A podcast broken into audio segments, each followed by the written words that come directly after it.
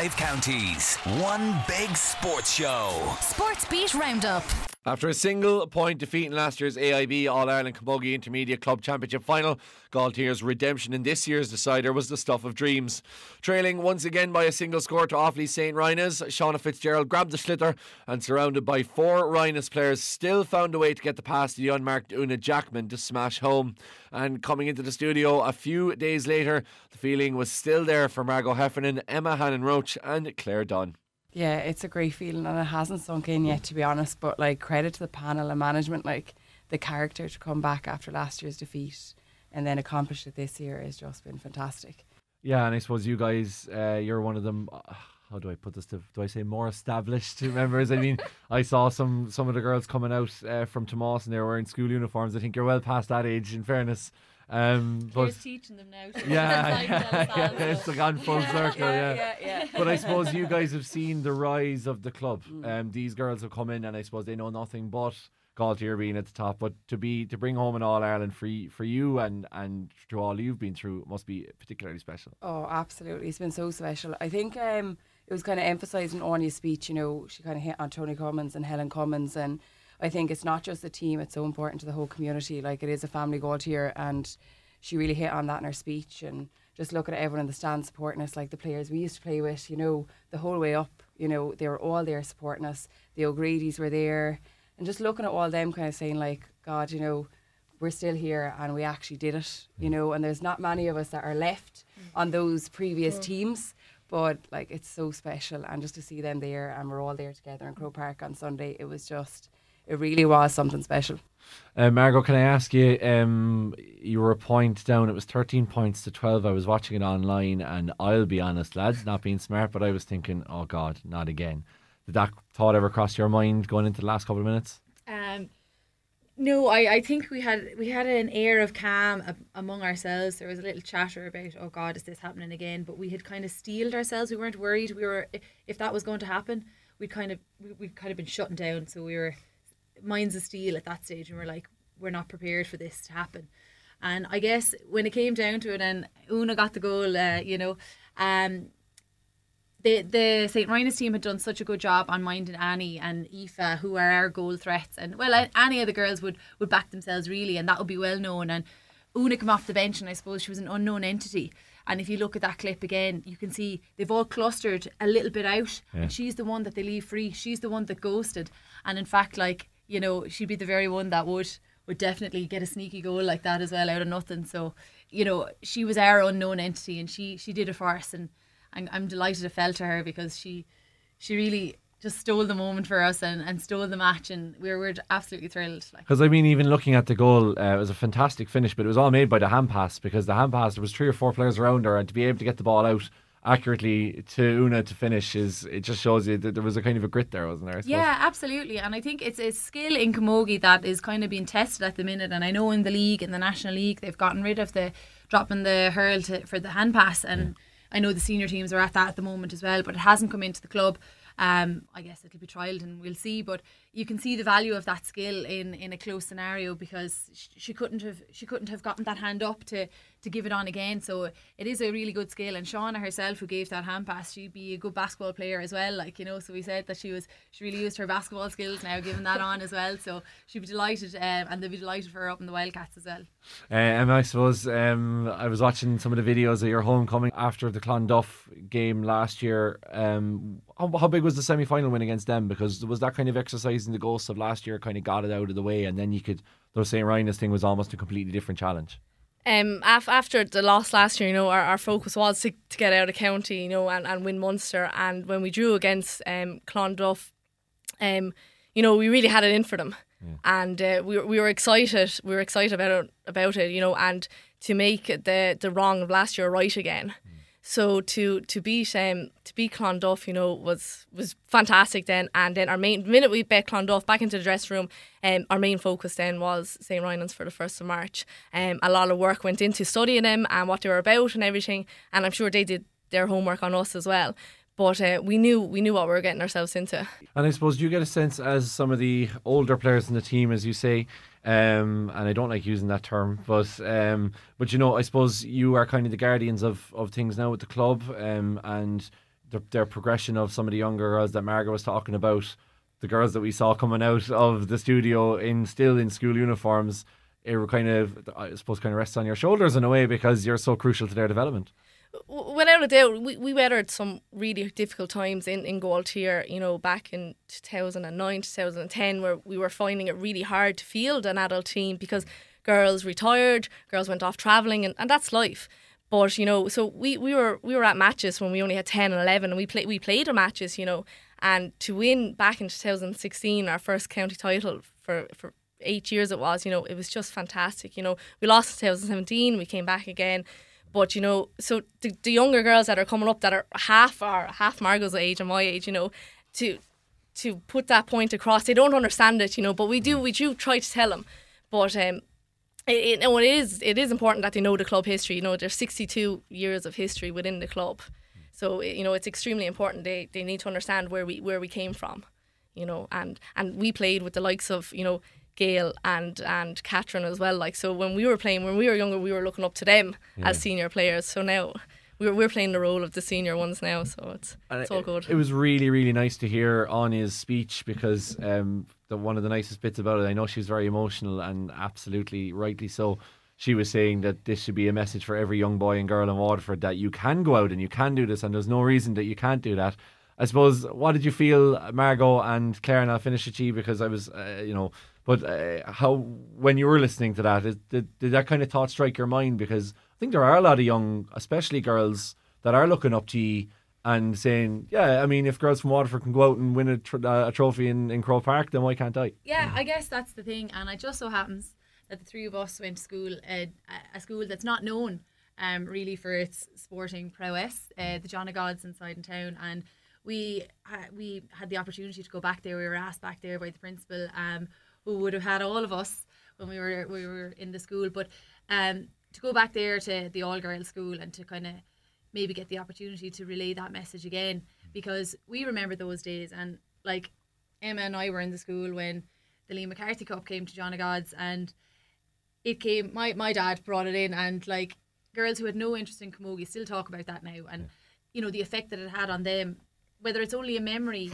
It, it still impact. It still makes an impact, you know, and uh, it is important for for women to be supported that way, because you know you're still looking at the twenty twenty videos and it's still the same thing. It's like girls shouldn't be doing this; they should be doing that, and the perception out there has to change. And we understand that that's our job, and like you know, we represent a wide range of communities and areas and and even professions, yeah. and, and just to be able to show that it's not.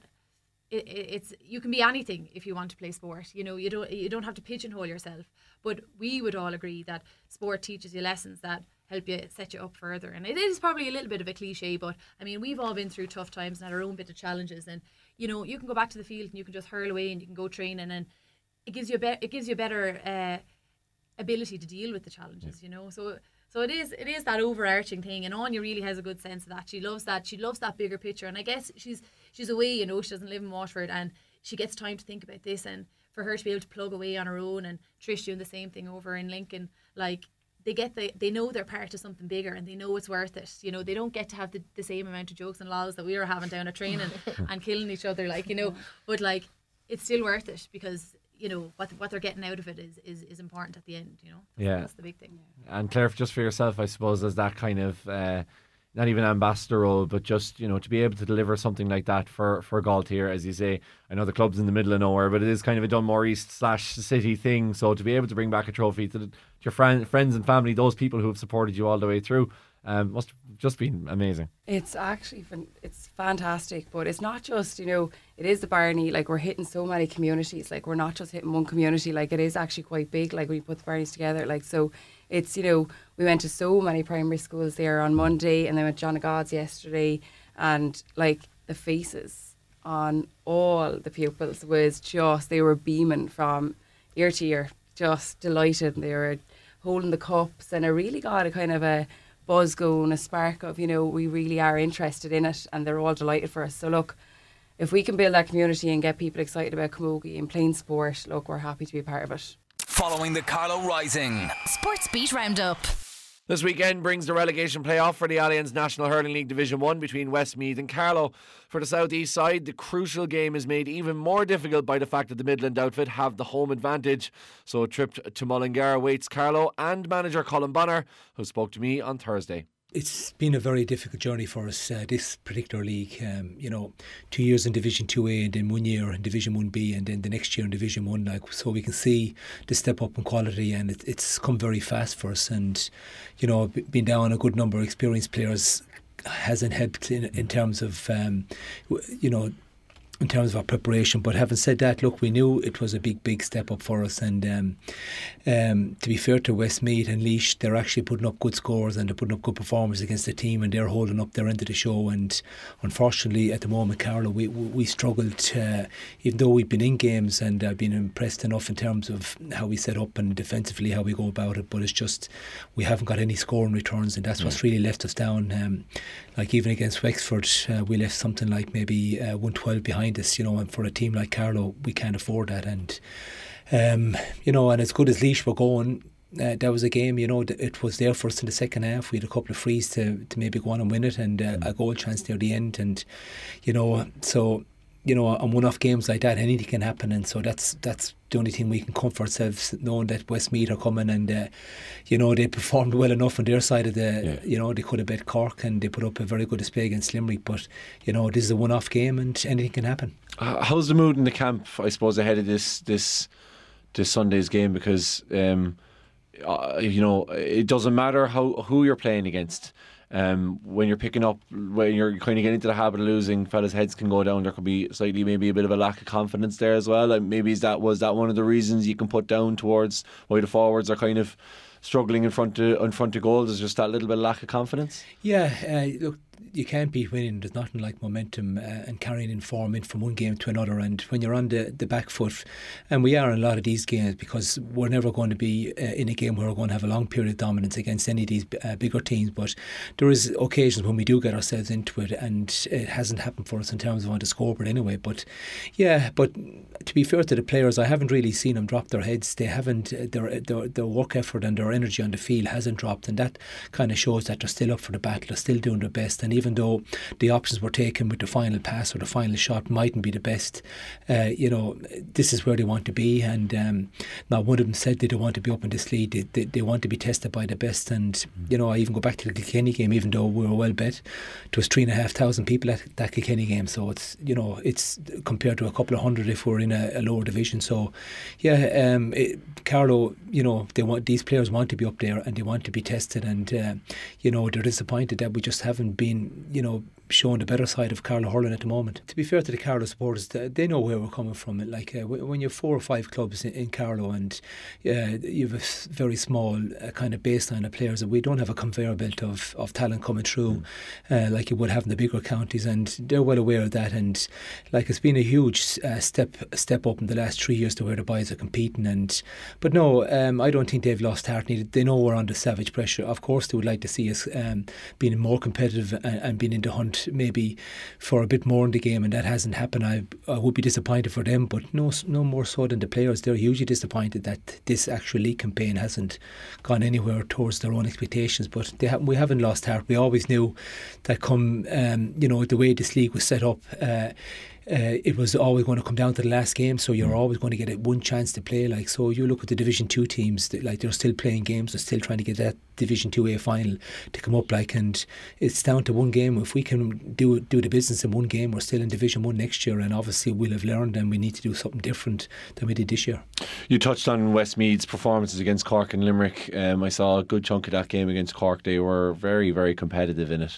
um, well, well, tell us a little bit more about what you think of them, or, or kind of what you've seen in them over the year and what you're expecting on Sunday. Yeah, uh, to be fair to Westmeath, they've really taken to this, and, and I have to say one thing about Westmeath, when when even um, you know, when they got the chance to play in, in the preliminary quarterfinals, they always actually put in a good performance against the bigger teams. And um, there was huge excitement when they won that Division two A final, because they knew they were moving up to Division one, which was a huge jump. But yeah, no, I have to say their displays um, have have been very good uh, from, from a Westmeath point of view. And um, that game against Cork, you know, um, that was down in Mullingar, and that's a tough mm. place to go. And uh, we actually lost the toss for home venue, and uh, the game that we're playing is down in Mullingar, so you know they'll have huge confidence in their pitch and and how close they they could have turned Cork over in that game. You know, this is going to be a hell of a battle. Uh, you know, I suppose we haven't really played them competitively since that Joe McDonough final a year and a half ago, and uh,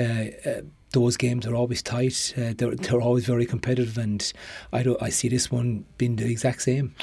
Can I ask you, and I know uh, I wouldn't be asking you this question had you won the toss, but uh, to have a relegation final in a non-neutral venue, like, mm. what what are your thoughts on that? Yeah, well, look, um, originally I was saying no way, and uh, we looked at maybe would Kilkenny be available, but possibly a bit too long for Westmeath. We felt Kilkenny is one of the best pitches in the country, and mm. let it be down to hurling, and and then um, they suggested Navan, and Navan was a bit too far away from us. It's a tighter pitch, it's only one hundred thirty-five metres in length, you know, so mm. I didn't think it was conducive to any type of hurling. And well, Moore uh, Park would have been ideal, obviously, but well, Tullamore yeah. then was the next. We looked at Tullamore yeah. and we said would that be available, but unfortunately that wasn't available, and that would have been a good kind of halfway venue for two of us. So in the end we were kind of running out of options, and we were kind of the Cummins put to our head that we need to toss for it. So, and this is done at the Corda meeting there the weekend, and unfortunately the toss didn't go well for us. So, but look, that's what it is. We we, we know we know uh, Mullingar well enough. We played there a few times, and the club players have taken on Westmeath West, West, West, Westmeath teams up there. So, mm. yeah, there'll be no huge surprise there, and it'll be the same for both of us. But you know, obviously the home pitch and their passion, the supporters behind them, it definitely will be worth a few points to them. Um, speaking of the club game, um, the club hurling team of the year came out this week. uh, Martin Cavanagh is in there from St Mullins. Um, always great, I suppose, from a Carlow perspective to be recognised on the national stage, and I know that Mullins had a brilliant year in the hurling, but um, for a non-provincial winner, I think they were the only, no, Ballygunner had Desi Hutchinson, but they were one of only two clubs that weren't provincial winners that had players in the club hurling team of the year. So uh, a great achievement for himself. Yeah, look, um, Marty's a household name not only in Carlow but outside as well, and his exploits, um, you know, with the club St Mullins were, were like, he was in unbelievable form this year, and, and it was really well deserved. Like, people would know him from the Fitzgibbon, where they would have got to a Fitzgibbon final, and you know, but they have a very good team, Mullins. You know, they're well supported by the likes of James Dyle and Seamus Murphy, uh, pl players of that calibre that are very good and had been on our panel and not available to us. But you know, you have to say, yeah, it was it was um, uh, well deserved. And And you know, you don't get these before, these awards for nothing. It was on his displays, and from what I saw, yeah, he was top class. Sports Beat Roundup on Beat one oh two, one oh three. Right, so we're delighted to be joined on the line by Darren Norris from the Irish Examiner. Um, Darren, it's a, uh, I suppose it's almost like the week before Christmas, isn't it? In the hunt season, the week before Cheltenham, it's just there's such an air of excitement about it. Um, you know, even they were kind of hearing the last movers and shakers of the of the trainers. They're getting their travel arrangements together. Um, I know I saw today that last year's winner, Al Boum Photo, was was out in Navan yesterday. So um, I suppose the last three of the last four years we've had an Irish winner of the Gold Cup. So what are the chances of having another one in twenty twenty? They're quite good, I think. Um, the stats would be against Al Boum Photo, you know, because uh, the you know repeat Gold Cup winners are very, very rare. Um, Westmeath was the last one to do it, um, but he's had a, he's had the exact same preparation as last year. You know, winning at Tremor on New Year's Day. Um, he's very he's lightly so he's lightly raced. He's going to come in a fresh horse, so he's like he's the one they all have to beat. He's like he. He's vying for favouritism. I think he probably should be favoured, and you know he's. He, he, he, I think he's definitely going to run a good race, but you would be a little concerned by the fact that history suggests that the horses don't. They all have to be exceptional to win a win a Gold Cup twice. That's the question mark slightly about him. I suppose if you were talking about a, a say he's the favourite, but um, you know, biggest challengers, we, we mentioned Kemboy, he's obviously a challenger. Lost in Translation, I suppose, was kind of the, the horse that, that that was doing the best running up until Christmas anyway. Um, you know, was, was really, really good when he went back to Carlisle. So there's, I suppose, just from your point of view, if you were if you were looking for something outside, um, what would what would you be what would you be looking at? What kind of horse would you be looking at? I still quite like uh, Lost in Translation. I think he probably, you know, himself and Santini are definitely the two best of the British. Um, I I know you have to forgive Lost in Translation, the King the King George run, and it takes an awful lot of forgiving. But he was very good when he won at Haydock. Um, he beat Bristol Demoy, who's a very very hard horse to beat around there.